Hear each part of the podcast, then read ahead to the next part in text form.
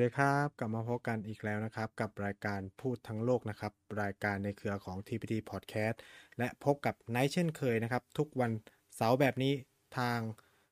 ช่องทางที่ทุกคนติดตามกันอย่างใน YouTube หรือแม้กระทั่งใน Spotify หรือพื้นที่ต่างๆของอที่สามารถรับฟังพอดแคสต์ได้นะครับ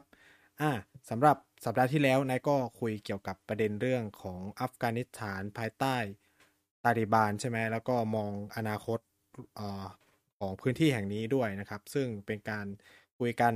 ระหว่างไนท์กับอาจารย์มานุอารีนะครับ ซึ่งเป็นอาจารย์ประจำคณะรัฐคณะสังคมศาสตร์เนาะภาควิชารัฐศาสตร์มหาวิทยาลัยศรีนครินทรวิโรจน์นะครับ ประสานซึ่งสำหรับสัปดาห์นี้อย่างที่ไนท์เกริ่นไปเมื่อเทปที่แล้วก่อนหน้านี้แล้วครับก็ว่าไนท์อยากจะมาชวนคุยในเกี่ยวกับประเด็นของ อินเดียกับอัฟกานิสถานนะครับ ซึ่งก็จะมีประเด็นที่น่าสนใจเยอะแยะมากมาย หลังจากที่คราวก่อนเนี่ยเราคุยกันไปเกี่ยวกับเรื่องราวของจีนเนาะกับอัฟกานิสถานว่าทำไมจีนต้องเข้ามาในอัฟกานิสถานทำไมจีนต้องคุยกับตาลีบานใช่ไหมครับ วันนี้เนี่ยก็จะมาคุยเกี่ยวกับประเทศหนึ่งที่ก็มีความสำคัญมากเหมือนกันกับอัฟกานิสถานแล้วก็มีส่วนอย่างมากต่อภูมิภาคที่ชื่อว่าเอเชียใต้ด้วยนะครับ เพราะว่าก็ต้องยอมรับว่าอัฟกานิสถานเนี่ยอยู่ใน ภูมิภาคเอเชียใต้นะครับ แล้วก็บางคนก็อาจจะจัดอัฟกานิสถานอยู่ในตะวันเอเชียตะวันตกไหมเอเชียกลางไหมอะไรก็ยังเป็นที่เขาเรียกว่าถกเถียงกันได้อยู่ที่อยู่ที่ว่าใครจะมองยังไงนะครับ แต่ว่าถ้าเรามองตามองค์การความร่วมมือแห่งภูมิภาคเอเชียใต้เนี่ยก็ต้องบอกว่าอัฟกานิสถานยังอยู่ถูกจัดอยู่ในเอเชียใต้นะครับ ซึ่ง เหตุผลที่ผมจะมาคุยในเกี่ยวกับประเด็นความสัมพันธ์ระหว่าง อินเดียกับอัฟกานิสถานเนี่ยก็ต้องบอกว่ามันมันมีความเข้าใจในหลายประเด็นที่มันมีความสำคัญต่อการทำความเข้าใจความเปลี่ยนแปลงของภูมิภาคนี้ โดยเฉพาะว่าหลังจากที่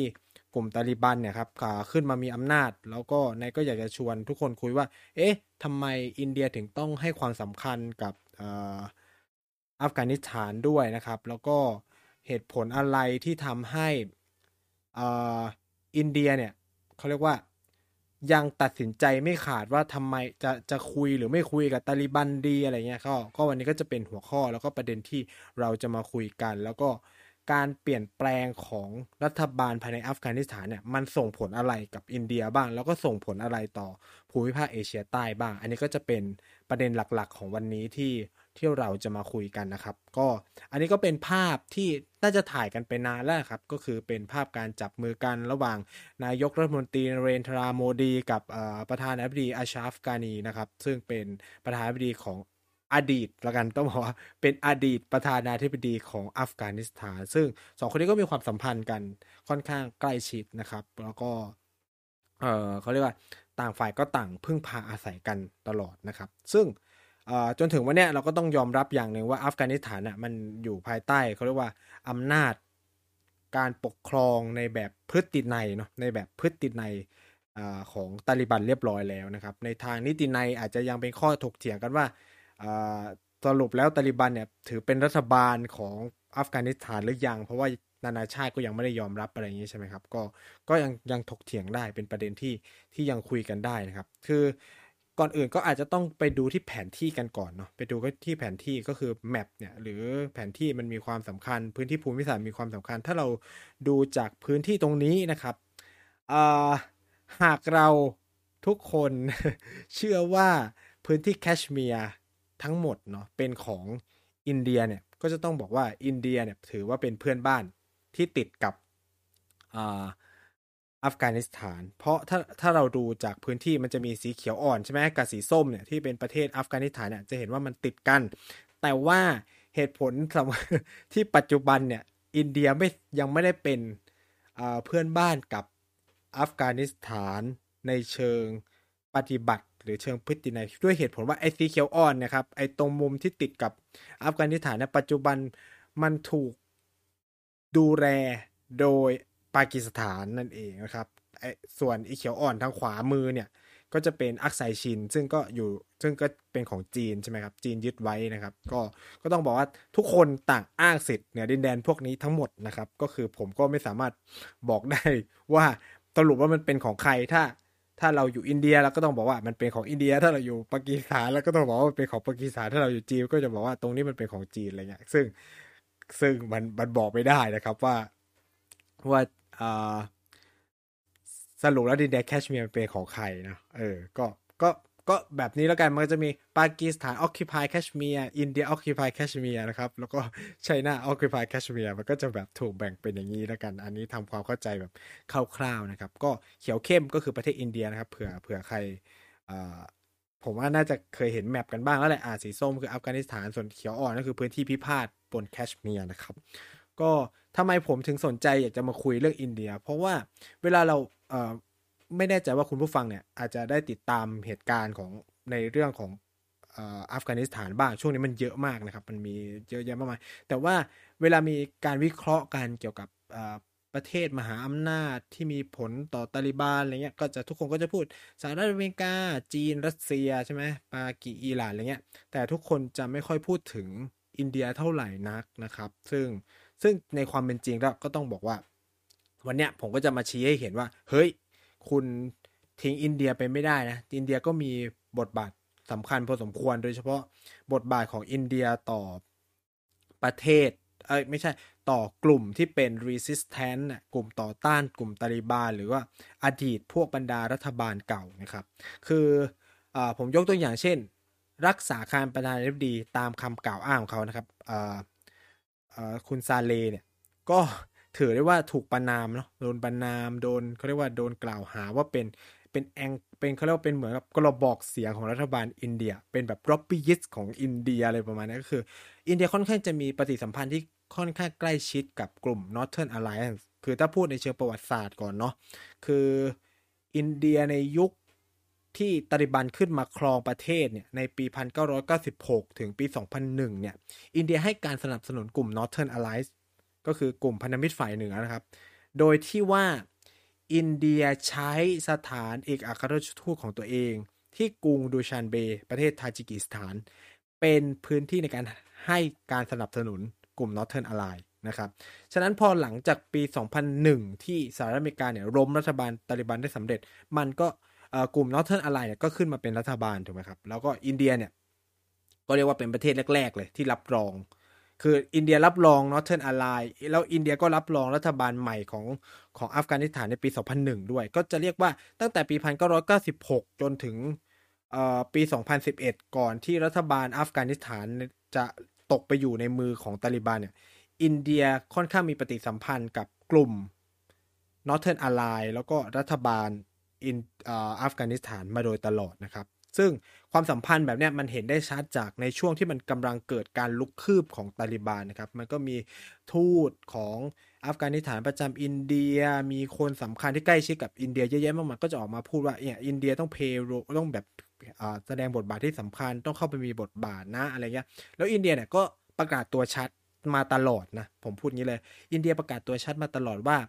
ตัวเองเนี่ยเขาเรียกว่าไม่ได้อ่า ยอมรับในตัวของตาลิบันด้วย แล้วก็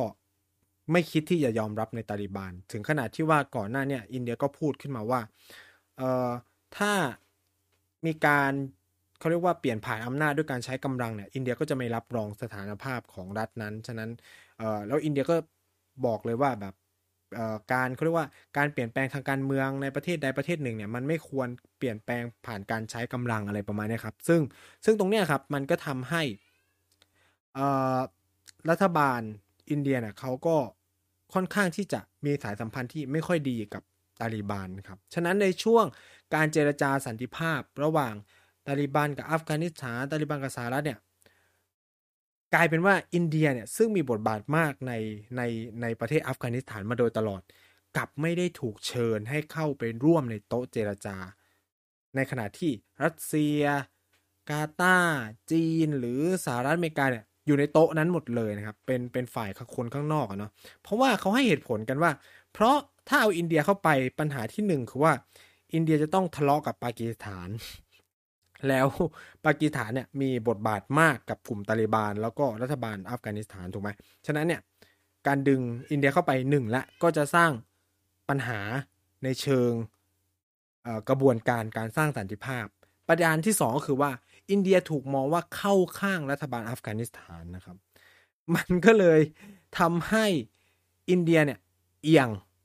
ฉะนั้นถ้าเอาอินเดียเข้าไปอินเดียก็จะไม่มีความเป็นกลางนะครับ เขาก็เลยไม่ดึงอินเดียเข้าไปนะครับ แต่ว่าในความเป็นจริงแล้วเนี่ยครับอัฟกานิสถานมันสำคัญกับอินเดียมาก ๆ คำถามคือทำไมทำไมอัฟกานิสถานเนี่ยมันถึงสำคัญกับอินเดียแล้วอินเดียซึ่ง ถ้าเราดูในเชิงแผนที่ที่ผมบอกมันไม่ได้ติดกันจริง ๆ ใช่ไหมไม่ได้มีพื้นที่อะไรติดต่อกันเลยนะครับทำไมอินเดียต้องเข้าไปในอัฟกานิสถาน แล้วก็ทำไมอินเดียถึงต้องจับตามองกับการขึ้นมาของตาลิบันในอัฟกานิสถานด้วยนะครับ ก็ประการที่หนึ่งเลยก็ต้องพูดว่าประเด็นเรื่องความมั่นคง ประเด็นเรื่องความมั่นคงเนี่ยอย่างที่ผมพูดไปแล้ว มันเป็นประเด็นใหญ่มากๆ กับประเทศอื่นๆ นอก อัฟกานิสถานที่มองอัฟกานิสถานไม่ว่าจะเป็นจีน รัสเซีย เอเชียกลางประเทศเพื่อนบ้านต่างๆนะครับ ต่างกังวลในเรื่องของความมั่นคงที่มันจะมีผลต่อประเทศตัวเอง ซึ่งเขา concern กับอัฟกานิสถานเขาเขาค่อนข้างกังวลกับอัฟกานิสถานหลังการขึ้นมาของตาลิบันนะครับ เพราะว่าเขากลัวว่าเออพอตาลิบันขึ้นมาแล้วเนี่ยมันจะกลายเป็นเขาเรียกว่าอัฟกานิสถานมันจะกลายเป็นแบบ ดินแดนสวรรค์ของบรรดากลุ่มก่อการร้ายหรือเปล่านะครับตาลิบันจะเปิดทางให้กลุ่มก่อการร้ายมาฝึกในอัฟกานิสถานไหมอะไรประมาณนี้นะครับ ซึ่งตรงนี้มันเป็นความกังวล ซึ่งเราก็ได้เห็นเราได้เห็นละว่าตาลิบันเนี่ยก็ออกมาย้ำว่าไม่แน่นอนฉันจะไม่ยอมให้กลุ่มก่อการร้ายใด ๆ หรือกลุ่มปฏิบัติการใดๆเนี่ยมาใช้พื้นที่ดินแดนของอัฟกานิสถานในการเคลื่อนไหวเพื่อโจมตีเขาเรียกว่า ประเทศอื่นๆนะครับ ซึ่งตรงเนี้ยมันก็ก็เห็นได้ชัดนะครับอ่าสำหรับอินเดียเนี่ยมันจะมี 2 กลุ่มหลักๆ ที่อินเดียกลัวมาก ซึ่งเป็นกลุ่มก่อการร้ายนะครับ ภาพอาจจะแบบไม่ค่อยชัดนิดนึงผมก็เบลอแล้วก็จริง ๆ ภาพก็แตกด้วยนะครับ ก็ไม่อยากให้เห็นภาพชัดนั่นคือ กลุ่มที่1เนี่ยคือรัชกาอีอักอีไตบะนะครับ ซึ่งซึ่งก็เป็นกลุ่มก่อการร้ายที่เคลื่อนไหวอยู่ในแคชเมียร์ของอินเดียนะครับ แล้วก็อีกอันนึงคือไจช์อีโมฮัมหม็ดเนี่ยซึ่งกลุ่มเนี้ยเพิ่งปฏิบัติการ ถล่มอินเดียไปเมื่อปี 2019 นะ ถ้าผมจะไม่ผิดที่มันจะมีคาร์บอมตอนนั้น แล้วทำให้อินเดียต้องแอร์สไตร์เข้าไปถล่มกลุ่มก่อการร้ายในปากีสถาน ถ้าเราจำข่าวกันได้ แล้วก็ทำให้นายกนเรนทาโมดีเนี่ยชนะเลือกตั้งถล่มทลายนะครับ น่าจะ 2018 2019 ประมาณช่วง ถ้าผมจำไม่ผิดนะครับ ก็ ก็ ก็จะเป็นปฏิบัติการของของกลุ่มกลุ่มเหล่านี้ ซึ่งอินเดียเนี่ย ตลอดหลายปีที่ผ่านมากล่าวหามาโดยตลอดว่าตาลีบานเนี่ยให้พื้นที่กับกลุ่มก่อการร้ายเหล่านี้ปฏิบัติการหรือฝึกซ้อม หรือส่งผ่านอาวุธให้จริง ๆ ก็กล่าวหาปากีสถานด้วยนะครับเเพื่อมาโจมตีอินเดียนะครับในแคชเมียร์ซึ่งทำให้สถานภาพความมั่นคงในพื้นที่เนี่ยมันเปลี่ยนแปลงไปนะครับ อันนี้ก็จะเป็นภาพผู้นำของใจอีโมฮัมเหม็ดนะครับ ซึ่งซึ่งอินเดียก็วันเต็ดนะคือต้องการตัวมากอะไรเงี้ยก็ก็นี่ก็คือความกังวลในประการที่หนึ่งของของตัวรัฐบาลอินเดียนะครับ ต่อต่อสถานการณ์ในอัฟกานิสถาน ซึ่งเขาก็จับตามองอย่างรุนแรงมากๆในเวลานี้ เพราะว่าก็ต้องยอมรับว่าตาลิบันได้ขึ้นมามีอำนาจอย่างเบ็ดเสร็จแล้วถูกไหมครับ อะ แล้วเนี่ยอย่างที่ผมบอกถ้าเราดูในแผนที่ตรงบริเวณพื้นที่จัมมูแคชเมียร์มันจะมีแบบพื้นที่คาบเกี่ยวกับอัฟกานิสถานอยู่ใช่ไหมแล้วก็มีปากีสถาน ซึ่งอินเดียก็มองว่าอีปากีสถานเนี่ยเลี้ยงนะเลี้ยงกลุ่มก่อการร้ายเพื่อมาโจมตีแคชเมียร์ของอินเดียนะครับ แล้วก็ถ้าอัฟกานิสถานตกไปเป็นของตาลิบันอีกนะครับแล้วปากีสถานกับตาลิบันเนี่ยความใกล้ชิดมันใกล้ชิดมาก มันก็เสี่ยงถูกไหมเสี่ยงมากๆเลยสำหรับอินเดียนะครับ ประการต่อมาที่ ทุกคนเนี่ยอาจจะมองข้ามไปเยอะเลยนะครับ นั่นก็คือเรื่องเศรษฐกิจของอัฟกานิสถานเนี่ยมันมีความผูกโยงกับอินเดียอยู่ค่อนข้างมากนะครับ โดยเฉพาะตลอด 20 ปีที่ผ่านมาเนี่ยครับอินเดียถือเป็นพ่อบุญทุ่มนะครับผมใช้คำนี้เป็นพ่อบุญทุ่มนะครับไปลงเงินจำนวนมากมายมหาศาลเลยนะครับในในอัฟกานิสถาน คือถ้าเราดูตัวเลขตลอด 20 กว่าปีที่ผ่านมาเนี่ย อินเดียลงเงินในอัฟกานิสถานไปมากถึง สามพันล้านดอลลาร์สามพันล้านคอนด้าไม่ใช่เงินน้อยๆนะครับสำหรับอินเดียแล้วคือ ต้องพูดอย่างนี้ว่า เขาไม่มีแผ่นดินอะไรติดกันเลยนะ เออ คือมันไม่ได้มีดินแดนติดกันอะแล้วไปลงเงินขนาดนี้ แล้วนี่คือเขาลงเงินในด้านอะไรมนุษยธรรมด้วยนะ เออ แล้วก็แบบไปพัฒนาพวกโครงสร้างพื้นฐานเลยอะสำหรับการค้าทวีภาคีระหว่างอินเดียกับอัฟกานิสถานเนี่ยก็อยู่ประมาณ 1,000 ล้านดอลลาร์นะครับ เมื่ออปีที่ผ่านมานะครับ ซึ่งถามว่าเยอะไหมเยอะ แล้วถามว่าใครขาดดุลคำตอบคืออินเดีย เออนะครับ ก็เข้าไปลงทุนเยอะเสียเงินไปตรงนั้นเยอะนะครับ ซึ่งถามว่าทำอะไรบ้างก็ต้องบอกว่า มันมีโครงการเยอะแยะมากมายที่อินเดียเข้าไปใน อัฟกานิสถานเนี่ยคือจากการคำนวณเนี่ยเขาก็เชื่อกันว่ามันมีโครงการมากถึง 400 กว่าโครงการที่อินเดียไปลงทุนนะครับ ซึ่งดำเนินโครงการอยู่ในถึงทั่วทั้งประเทศอัฟกานิสถานเลย3-4 จังหวัด 34 จังหวัดของอัฟกานิสถานเนี่ยมันมีเงินลงทุนของอินเดียทั้งหมด อย่างภาพที่คุณ ผู้ฟังเห็นเนี่ยครับหรือคุณผู้ชมเห็นเนี่ยก็คือเป็นภาพเขื่อนเขื่อนที่อินเดียเข้าไปลงทุนในอัฟกานิสถาน เพื่อผลิตกระแสไฟฟ้า แล้วก็ทำเรื่องระบบชนประทานครับคือเขาลงทุนเยอะมากเขาลงทุนการพัฒนาถนนนะครับเขื่อน สายส่งไฟฟ้าสถานีไฟฟ้าย่อยโรงเรียนโรงพยาบาล หรือแม้กระทั่งรัฐสภา ปัจจุบันของอัฟกานิสถานเองนะครับก็ลงทุนโดยอินเดียถึงขนาดที่เมื่อปี 2020 นะครับ ในการประชุมที่เจนีวาเนาะเอสจชันก้านะครับซึ่งเป็นรัฐมนตรีกระทรวงการต่างประเทศของอินเดียนะก็พูดในที่ประชุมระหว่างประเทศเลยว่าเนี่ยมันไม่มีอารมณ์แบบมันไม่มีพื้นที่ตรงไหนเลยนะ ในอัฟกานิสถานในทุกวันนี้ที่มันไม่มีเงินลงทุนของของอินเดียอะไรเงี้ยฉะนั้นเนี่ยก็ต้องบอกว่า นอกจากความมั่นคงแล้ว ประเด็นเรื่องเศรษฐกิจของอัฟกานิสถานที่อินเดียลงเงินไปเยอะแยะมากมายเนี่ย มันก็เลยทำให้อินเดียต้องมีความกังวลต่อสถานการณ์ใน ในอัฟกานิสถานด้วยนะครับ อีกประเด็นที่ยังมีคนคุยกันไม่มากนะัก คืออย่างที่บอกว่าเรื่องราวของอินเดียกับอัฟกานิสถานเนี่ยมันยังไม่มีการคุยกันเยอะเท่าไหร่ เพราะว่าเรามองว่าเฮ้ยอินเดียไม่ได้เป็นเพื่อนบ้านโดยตรงต่ออัฟกานิสถานอะไรเงี้ยครับ แต่ว่าประเด็นที่สำคัญสำหรับอินเดียในในอัฟกานิสถาน ก็คือประเด็นเรื่องภูมิรัฐศาสตร์ด้วยนะครับ geopolitics เอ่อยังไงคือถ้าเราดูแผนที่เนี่ย คือจะบอกว่าอินเดียเขามีแผนเยอะมากกับอัฟกานิสถานหนึ่งในนั้นเนี่ยเขาไปลงทุนในท่าเรือที่เรียกว่าจาบาฮ่านะครับ ในอิหร่าน ซึ่งคุณผู้ฟังรู้ไหมครับว่าเขาลงเงินไปเยอะมาก แล้วเป้าสำคัญของเขาคืออะไรรู้ไหมครับ คือการเชื่อมท่าเรือเนี่ยกับอัฟกานิสถานครับคุณผู้ฟัง พื่อที่จะได้ส่งวัตถุดิบนู่นนี่นั่น หรือสินค้าหรืออะไรก็ตาม หรือแบบเขาต้องการจะไปลงทุนในเหมืองแร่ต่างๆในอัฟกานิสถาน เพื่อจะส่งมาที่อินเดียผ่านท่าเรือที่มุมไบนะครับทำถามว่าทำไม เพราะว่าปัญหาสำคัญคือว่าอินเดียกับปากีสถานเขามีปัญหากัน ฉะนั้นเนี่ยเขาก็ไม่อยากจะแบบมีปฏิสัมพันธ์ใด ๆ กับปากีสถานให้มากนะแม้ว่า แผนเข้าหลาย ๆ แผนเนี่ยตอนแรกก็คือจะเชื่อมผ่านปากีสถาน แต่ด้วยความเป็นไม้เบื่อไม้เมาระหว่างอินเดียกับปากีสถานนะครับมันก็เลยทำให้โครงการหลาย ๆ โครงการมันหยุดชะงักเขาก็เลยแบบ เออ ไปลงทุนในจาบาหา แล้วก็จะสร้างรถไฟเนาะเขาเออเขาจะสร้างทางรถไฟเชื่อมไปที่อัฟกานิสถาน ซึ่งแอบบอกว่าอินเดียก็แอบโดนแกงจากอิหร่านเหมือนกัน เพราะว่าอิหร่านดันไปให้สัมปทานกับจีนในการทำ ทางรถไฟเชื่อมเข้าไปในอัฟกานิสถาน แล้วก็ตอนนั้นอินเดียก็ออกมาโวยวายเยอะแยะมากมายว่าเฮ้ยไหนตกลงกันว่าฉันจะได้ลงทุนในเส้นทางรถไฟ อิหร่านบอกว่ามันเป็นคนละโครงการกัน ฉันให้เธอลงลงลงทุนใน port เฉยๆฉันไม่ได้เรายังไม่ได้ตกลงกันเรื่องrailway ใช่ไหมก็ปรากฏว่าจีนก็จะได้ railway ไปในการเชื่อมกับอัฟกานิสถานก็เป็นอะไรที่ตลกพอสมควรนะครับ แล้วอัฟกานิสถานยังมีความสำคัญยังไงก็คือว่า อินเดียหวังจะใช้อัฟกานิสถานเชื่อมไปสู่เอเชียกลาง ไม่ว่าจะเป็นเติร์กเมนิสถาน อุซเบกิสถาน ทาจิกิสถาน คาซัคสถานเนี่ย ซึ่งมีแก๊สธรรมชาติปริมาณมากเลย แล้วก็จะมีผลต่อเศรษฐกิจของอินเดียในอนาคตด้วยนะครับ อันนี้ก็จะเป็นสิ่งที่เราจะเห็นในเชิงภูมิศาสตร์เศรษฐกิจ ภูมิรัฐศาสตร์แรก ๆ ที่ทำไมอัฟกานิสถานมันมีความสำคัญกับอินเดีย อีกสิ่งหนึ่งที่ผมคิดว่าจนถึงวันเนี้ย ยังไม่มีคนไทยคนไหนพูดเลย นั่นคือประเด็นของ SAARC SAARC คือองค์การความร่วมมืออระดับภูมิภาคเอเชียใต้ ซึ่งจะประกอบไปด้วยแปดประเทศนะครับ ก็คืออัฟกานิสถาน บังกลาเทศนะครับภูฏานนะครับ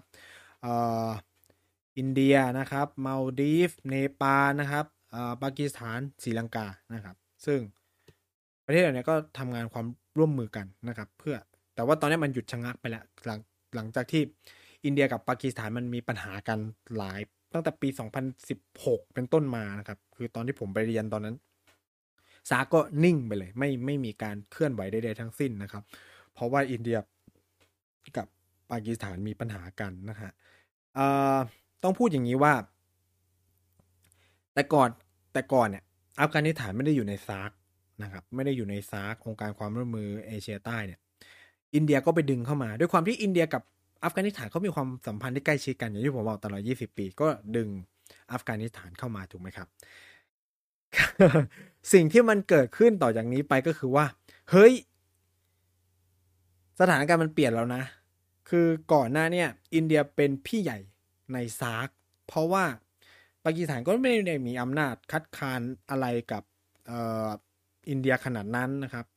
แล้วก็ประเทศอื่นๆในในเอเชียใต้เนี่ยส่วนใหญ่ก็อยู่ภายใต้อิทธิพลของอินเดียซะเยอะ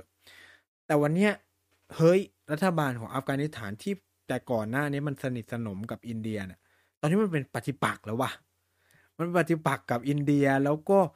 ดันมีความสัมพันธ์ที่ใกล้ชิดกับปากีสถานอีก สิ่งที่ผมคิดว่าจะเกิดขึ้นแน่ๆเลยก็คือว่าซักจะหายตัวไปอีกยาวนานเลย ถ้าอยู่ในสภาพแบบนี้ แล้วก็ อาจจะหยุดไปช่วงใหญ่ ๆ เลยนะครับ แล้วก็สภาพภูมิศาสตร์ของตาลิบันเปลี่ยนไปสำคัญหนึ่งคือคือว่ามันเกิดสามเหลี่ยมสี่คือมันเกิดอำนาจการผสมรวมอำนาจใหม่ในภูมิภาค คือก่อนหน้านี้อย่างที่ทุกคนทราบกันก็คือว่าในเอเชียใต้อินเดียคือ Big Brother ใช่ไหมครับคือพี่ใหญ่คือ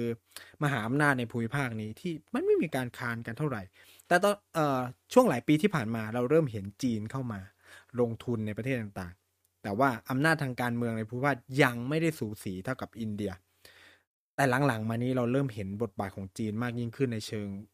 การเมืองระหว่างประเทศใน โดยเฉพาะในภูมิภาคเอเชียใต้ จีนเข้าไปในศรีลังกา จีนเข้าไปในปากีสถานนะครับ มีโครงการอย่างซีเปกนะครับระเบียงเศรษฐกิจจีนปากีสถานนะครับ แล้วก็มีการลงทุนในบังกลาเทศในเนปาลนะครับมาลดีฟนะครับ แล้วล่าสุดความสัมพันธ์ระหว่างจีนกับตาลิบันก็ใกล้ชิดอีก นี่มันจะเกิดความกังวลมาก ๆสำหรับอินเดียในในประเด็นของอัฟกานิสถานนะครับ ซึ่งนี่ก็จะเห็นแบบชัดเจนมากคำถามต่อมาก็คือว่า ซึ่งก็จะเป็นประเด็นสุดท้ายที่เราจะคุยกันแล้วก็คือว่า แล้วอินเดียกับอัฟกานิสถานภายใต้ตาลิบันเนี่ยจะเป็นยังไงในอนาคต มันก็จะมีคำถามคาใจว่า แล้วอินเดียจะรับรองรัฐบาลตาลิบันไหมนะครับ ในอนาคตใช่ไหมครับ ซึ่งซึ่งพูดอย่างนี้ว่า ตลอดหลายปีที่ผ่านมาเนี่ย อินเดียค่อนข้างจะไม่ได้ไม่ได้ปลื้มกับตาลิบันเพราะอย่างที่บอกในมุมมองของอินเดียตาลิบันไม่ต่างอะไรจากกลุ่มก่อการร้าย แล้วก็ นับสนุนกลุ่มก่อการร้ายเข้ามาโจมตีเขาด้วยนะครับ ฉะนั้นเนี่ยมันก็ยังเกิดคำถามใหญ่ ๆ มากอยู่พอสมควรว่า เฮ้ย อินเดียจะมีท่าทีอย่างไรกับกลุ่มตาลิบันในอนาคตนะครับ ซึ่งพูดอย่างนี้ต้องมองเป็น2ประเด็นนะครับ ในเชิงวิชาการเนาะมันมีนักวิเคราะห์ในอินเดียด้านความมั่นคงระหว่างประเทศ ก็ค่อนข้างมองไปในที่ฐานว่าสุดท้ายเนี่ยอินเดียจะต้องยอมรับ กลุ่มตาลีบาน แล้วอินเดียจะต้องคุยกับกลุ่มตาลีบาน แล้วเขาก็ค่อนข้างสนับสนุนให้อินเดียคุยกับกลุ่มตาลีบานแบบเปิดเผย คือในช่วงนับตั้งแต่ที่ทรัมป์กับตาลีบานเนี่ยลงนามในสนธิสัญญาถอนทหารเนี่ยมันเริ่มเห็นความเปลี่ยนแปลงในกลุ่มเครือข่ายนักนโยบายต่างประเทศและความมั่นคงของอินเดีย พวกข้าราชการทั้งหลายเนี่ยในในที่ดูแลเรื่องเหล่านี้ ก็คือว่าอินเดียเริ่มส่งคนของตัวเองไปในงานประชุมที่มีตาลีบันอยู่ เราจะเรียกในลักษแล้วก็เขามีความเชื่อกันว่านะครับ มีความเชื่อกันว่า มันมีการคุยกันแน่นอนระหว่าง ตัวแทนของตาลิบันกับรัฐบาลอินเดีย แต่เราจะอธิบายลักษณะแบบนี้ว่ามันเป็นช่องทางลับ มันเป็น back channel นะครับ มันเป็นการคุยกัน แล้วก็ไม่ได้มีผู้นำระดับสูงเท่าไหร่ไปนะครับ ซึ่งเรามาเห็นชัดๆเมื่อไม่กี่ปีที่ผ่านมาแล้วก็ แล้วก็อินเดียเนี่ยก็ค่อนข้างถูกปิดกั้นอย่างที่บอกก็คือเวลามีการประชุมสันติภาพเนี่ยอินเดียก็ไม่ได้ถูกเชิญเข้าไปร่วมนะครับ อย่างการประชุม Troikaที่รัสเซียเป็นเจ้าภาพเนี่ยก็ไม่ได้ถูกเชิญ อินเดียก็ไม่ได้ถูกเชิญนะครับ เพราะว่าเขาก็อย่างอย่างที่ผมเล่าไปเขาก็ยังมองว่าอินเดียใกล้ชิดกับรัฐบาลอัฟกัน แล้วก็จะทำให้เกิดอคติเวลาเกิดการเจรจา แล้วก็เขาค่อนข้างแคร์กับปากีสถานในในประเด็นนี้เพราะประเด็นปากีสถานมีบทบาท สูงพอสมควรกับตาลิบันนะครับ แล้วก็ปากีสถานก็มีความสัมพันธ์ที่ดีกับอัฟกานิสถานแล้วก็สหรัฐอเมริกาด้วย ฉะนั้นเนี่ยเขาก็ไม่อยากเอาอินเดียเข้ามาวุ่นวายเท่าไหร่นะครับหากถามผมวิเคราะห์ ส่วนตัวผมก็ยังเชื่อว่ายังไงอินเดียก็ต้องคุยกับกลุ่มตาลิบานแล้วก็แต่ว่าในช่วงเวลาเนี่ยอินเดียอาจจะนิ่งวางตัวนิ่งเฉย หรือก็ไม่แสดงท่าทีอะไรเท่าไหร่ที่เป็นปฏิปักษ์กับตัวรัฐบาล ตาลิบันใหม่ อันนี้ในเชิงออฟฟิเชียลเนาะในทวงพวกเจ้าหน้าที่อะไรเงี้ย แต่ว่าถ้าคุณผู้ฟังหรือคุณผู้ชมเนี่ยได้มีโอกาสไปดูสื่อของอินเดียในเวลานี้จะบอกว่าเลยว่า คือผมดูแล้วก็แบบเฮ้ยมันมันจะปรับความสัมพันธ์กันยังไงวะคือแบบ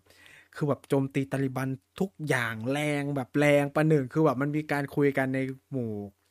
นักวิชาการอินเดียแบบตลกตลกอะ่ะคือ เนี่ยสื่ออินเดียเนี่ยตีข่าวประหนึ่งว่ากลุ่มตาลิบันเนี่ยยึดกรุงนิวเดลีแล้วอะไรประมาณนี้คือคือมาคุยกันแบบตลกตลกกันนะคือแบบเล่นใหญ่แล้วก็แบบเออมันมี fake news ออกมาจากอินเดียเยอะมาก แล้วถ้าใครไปดูแฮชแท็กแบบอัฟกานิสถาน ปัญจชีร์นะครับ ซึ่งเป็นดินแดนที่มันมีการ resistance มีการต่อต้านกลุ่มตาลิบันในช่วงเวลาเนี้ยถ้าไม่มีคนอัฟกานิสถานโพสต์เลยครับคุณผู้ฟังยิ่งถ้าแบบเป็นการด่าตาลิบันนะร้อยทั้งร้อยเปอร์เซ็นต์เนี่ย ออกมาจากอินเดีย คือมันเป็นอะไรที่แบบ โดยเฉพาะในทวิตเตอร์นะคือแบบ เออมันเป็นอะไรที่น่าสนใจมาก แล้วก็อยากจะรู้ผมก็อยากมองว่า เฮ้ย แล้วถ้าต่อไปอินเดียมันยอมรับรัฐบาลตาลิบันอะ คนอินเดียเขาจะปรับมูดยังไง คือคือมันไม่เรียกว่าเสียสุรักหรออะไรเงี้ยคือแบบด่าตาลิบันแรงมากนู่นนี่อยู่ดีรัฐบาลตัวเองไปรับรองในอนาคต ซึ่งมันหลีกเลี่ยงไม่ได้คำถามคือทำไมหลีกเลี่ยงไม่ได้ ก็คือว่าแพะแพะภาพเนี้ยเห็นได้ชัดคือว่า อินเดียคงไม่อยากให้อัฟกานิสถานไปตกอยู่ในมือของปากีสถาน ซึ่งมันจะเลวร้ายมากกับอินเดีย คือเหตุผลหนึ่งที่อินเดียเนี่ยเข้าไปในอัฟกานิสถานคือมันมันเป็นการปิดล้อม มันจะทำให้เกิดการปิดล้อมปากีสถานครับคุณคุณคุณผู้ชม คืออินเดียมีความสัมพันธ์ที่ดีกับอิหร่าน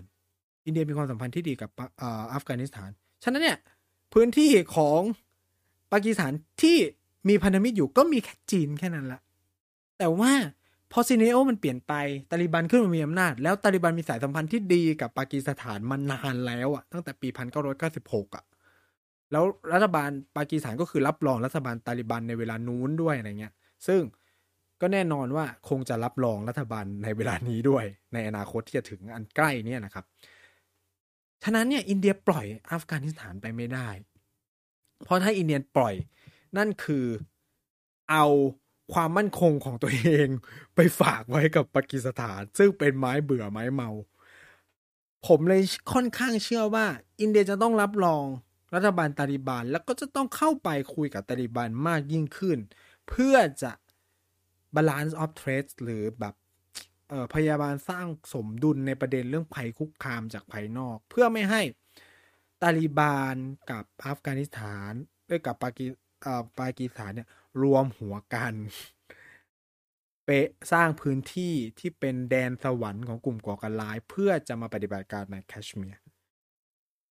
ซึ่งมันเป็นเรื่องที่อินเดียกังวลมาก ๆนะครับ เออ นี่ก็เลยเป็นหนึ่งในประเด็นที่อินเดียปล่อยอัฟกานิสถานไม่ได้แน่ ๆ ในอนาคต อีกประเด็นหนึ่งคือภาพนี้ นั่นคือความสัมพันธ์ระหว่าง จีนกับอัฟกานิสถานภายใต้ตาลิบัน ซึ่ง อย่างที่บอกจีนอินเดียก็ถือว่าเป็นไม้เบื่อไม้เมาในประเด็นเรื่องความมั่นคงพอสมควร ถ้าอินเดียปล่อยอัฟกานิสถานให้ไปอยู่ในมือจีน ภูมิรัฐศาสตร์ในเอเชียใต้จะเปลี่ยนสมดุลทันทีนะครับ มันคือการที่จีนเอื้อมมือเข้ามาในภูมิภาคนี้มากขึ้น ซึ่งมันคือหลังบ้านของ อินเดียเขา อินเดียเขามีสิ่งที่เรียกว่า neighborhood first policy นะครับ neighborhood first policy คือเพื่อนบ้านมาก่อนนโยบายเพื่อนบ้านมาก่อนคือมุ่งเน้นสายสัมพันธ์ อันนี้เพิ่งปรับเมื่อไม่นานมานี้หลังจาก BRI ของจีนเข้ามาเยอะ แต่ก่อนเนี้ยอินเดียก็คิดว่าเอเชียใต้มันคือแบบ พื้นที่ที่แบบ ไม่มีใครเข้ามายังไงฉันก็เป็นพี่ใหญ่สุดทุกคนต้องฟังฉันทุกคนต้องรองเงินจากฉันนู่นนี่นั่นแหละครับแต่ว่าทุกอย่างมันเปลี่ยนไปหลังจากจีนเข้ามาลงทุนเยอะแยะมากมายในในภูมิภาคนี้นะครับ มันก็เกิดความเปลี่ยนแปลงนะครับ ซึ่ง ถ้าอินเดียทิ้งอัฟกานิสถาน จีนก็จะเข้ามามากขึ้น แล้วหายนะที่หนักกว่านั้นคือว่าจีนก็จะ bring คือจะนำพา BRI ซึ่งก็จะเชื่อมอัฟกานิสถาน CPEC เข้าด้วยกัน เข้าไปในมณฑลซินเจียง เข้าไปในพื้นที่ต่างๆของอินเดีย เอ้ยเข้าไปในพื้นที่ต่างๆของจีน แล้วก็จะเชื่อมเข้าอ่าอิหร่าน เชื่อมเข้าเอเชียกลาง ซึ่งมันจะกลายเป็น strategic threat เป็นแบบ ภัยคุกคามเชิงยุทธศาสตร์สำหรับอินเดียมากในในมิตินั้นเนาะแต่ว่าถ้ามิติเศรษฐกิจก็อาจจะต้องบอกว่ามันก็จะเป็นโชคดีของของของอินเดียก็ได้นะครับ ที่จะไปเชื่อมตัวเอง ซึ่งคืออย่างที่บอกจีนอ่อินเดียไม่เข้า BRI ส่วนหนึ่งเพราะว่าปัญหาเรื่อง c p e c คือโครงการระเบียงเศรษฐกิจ จีนอัฟกานิสถานมันตัดผ่านดินแดนแคชเมียร์ไง มันตัดผ่านดินแดนแคชเมียร์ที่เป็นเป็นพื้นที่พิพาทแล้วก็ อินเดียมองว่าการทำแบบนี้มันเหมือนเป็นการที่จีนเนี่ย recognize ว่าพื้นที่ตรงนั้นมันเป็นของปากีสถาน ซึ่งจีนอ้างสิทธิ์อยู่อะไรประมาณนี้ครับ มันก็เลยมันก็เลยเกิดความอีลุงตุงนางอยู่ในบริเวณปัญหาตรงเนี้ยอยู่นะครับ ซึ่งก็อาจจะต้องมาติดตามกันต่อไปว่า ในอนาคตเนี่ย จีนเขา หรืออินจีนเขาจะมีท่าทียังไงต่อไป แล้วก็อินเดียเองเนี่ยจะจะปรับ ท่าทียังไง แต่ส่วนตัวนะ ส่วนตัวผมเชื่ออย่างหนึ่งเลยว่า อินเดียจะต้องเข้าไปคุยกับตาลิบันแน่นอน ในไม่คือเราจะเห็นการรับรองของรัฐบาลตาลิบันเนี่ย ไม่น่าจะเกินสามสี่เดือนเนี่ย หลังจากเขามีรัฐบาลก็อาจจะแบบเริ่มเห็นหลาย ๆ ประเทศละที่ที่ออกมารับรองกลุ่มตาลิบันนะครับ ก็อันนี้ก็จะเป็นภาพคร่าวๆเนาะที่ที่ผมอยากจะมาเล่าให้ฟังถึงประเด็นความสัมพันธ์ระหว่าง อินเดียกับอัฟกานิสถาน แล้วก็ท่าทีของอินเดียต่ออัฟกานิสถานในอนาคตว่ามันจะมีลักษณะเป็นอย่างไร แล้วก็จะเปลี่ยนแปลงภูมิศาสตร์ ภูมิรัฐศาสตร์ในในพื้นที่บริเวณนี้ยังไงบ้างทำไมทุกคนถึงต้องสนใจอัฟกานิสถาน เพราะว่าคืออัฟกานิสถานมันเป็นจุดเชื่อมระหว่าง เอเชียกลาง เอเชียตะวันออก เอเชียตะวันออกคือจีนใช่ไหมเอเชียกลางคือประเทศสถานทั้งหลายข้างบนแล้วก็รัสเซีย เอเชียตะวันตก เอเชียตะวันตกหรือมิเดคือคือผมจะติดจากการเรียนอินเดียเนาะคือหลายคนก็อาจจะพูด คือหลายคนก็อาจจะได้ฟังบ้างแล้ว คือเวลาผมเรียนเนี่ยผมไม่ได้เรียนว่ามันชื่อ Middle East หรือเอชตะวันออกกลางเนาะผมถูกสอนในในในอินเดียว่านี่มันคือ West Asia คือคือเราจะเวลาเราเรียนใน area study ของในอินเดีย มันจะมีภูมิภาคที่ชื่อว่า West Asia and Northern Africa หรือ WANA ซึ่งไม่มีที่ไหนในโลกเขาเขาจัด map ผมไม่แน่ใจว่าในประเทศอื่นบนโลกเขาจัด พื้นที่แบบมันแบบนี้นะคืออินเดียมันจัดว่าเวสเอเชีย มันคือเอเชียตะวันตก คือเขาใช้เอเชียเป็น centric ไงก็คุณมีเอเชียกลางมีเอเชียตะวันออกมีเอเชียใต้ คุณไม่มีเอเชียตะวันตกได้ไงถูกไหมเอออินเดียก็เลยบอกอะงั้นมันมีเวสเอเชีย ก็คือเป็นจุดเชื่อมไปเวสเอเชีย หรือเอเชียตะวันตกด้วยก็คืออิหร่านเอยอะไรเอยทางนู้นอะแล้วก็เอเชียใต้ใช่ไหม ปากีสถาน อินเดียนู่นนี่นั่นนะครับ ซึ่งตรงเนี้ยมันก็เลยมีความสำคัญมาก ๆนะครับอะประมาณนี้แล้วกันก็วิเคราะห์กันสั้น ๆ 30 นาทีกว่าๆครับผมก็พยายามทำคลิปสั้น ๆ เพื่อสร้างความเข้าใจกับคุณผู้ฟังทุกคนนะครับ ก็หวังว่าทุกคนน่าจะได้เห็นมิติบางประการเนาะเกี่ยวกับประเด็นเรื่องอินเดียกับอัฟกานิสถานแล้ว ภูมิรัฐศาสตร์ในเอเชียใต้ที่มันจะเปลี่ยนแปลงไปในอนาคตนะครับสำหรับสัปดาห์หน้าจะเป็นประเด็นเรื่องอะไรก็ฝากติดตามกันด้วยนะครับ ก็คือจริง ๆ รายการของเราเนี่ยมีทั้งที่เป็นพอดแคสต์แล้วก็เป็น YouTube ด้วยนะครับ ก็ไปติดตามกันได้นะครับ เราพบกันใหม่สัปดาห์หน้า สัปดาห์นี้ลาไปก่อนสวัสดีนะครับ